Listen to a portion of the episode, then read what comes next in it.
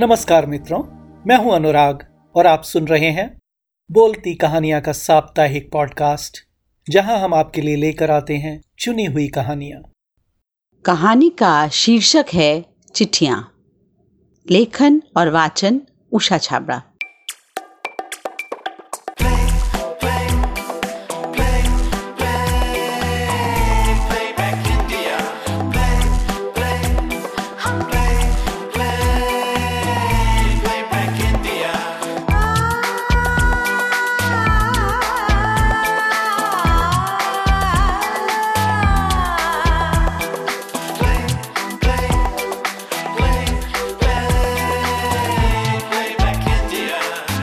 Playback India post office में चिट्ठियों का ढेर पड़ा है।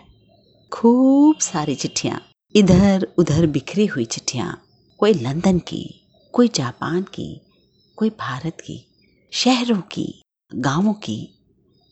अचानक एक चींटी उन पर दिखाई देती है। चींटी जब उन पर चलती है तो एक चिट्ठी पर रुक जाती है। शब्द सामने उभरने लगते हैं।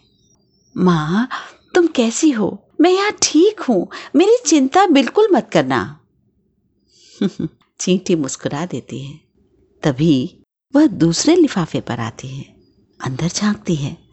लिखा है, सुनो ना, मेरा मन नहीं लग रहा है तुम्हारे बिना। कितनी दूर आ गई हूँ। ये भी कोई बात हुई भला? चींटी सोचती हुई आगे बढ़ जाती है। एक लिफाफे से तो शब्द बाहर गिरते ही चले जा रहे हैं। पिताजी, बस अब नौकरी लगने ही वाली है। आप चिंता ना करें। मैं जल्दी पैसे भेजा करूँगा। अपने इलाज के लिए बिल्कुल भी चिंता ना करें। अपना ध्यान रखें। अभी भी ढेरों चिट्ठियाँ उस चींटी का इंतज़ार कर रही हैं। कुछ बंद हैं, कुछ अधखुली और कुछ बिना पते की इधर उधर बिखरी हुई।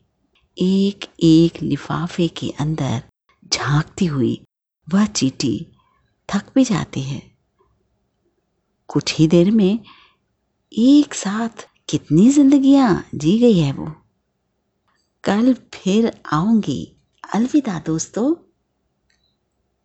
हम्म, एक गहरी सांस लेते हुए वह आगे बढ़ जाती है। धन्यवाद।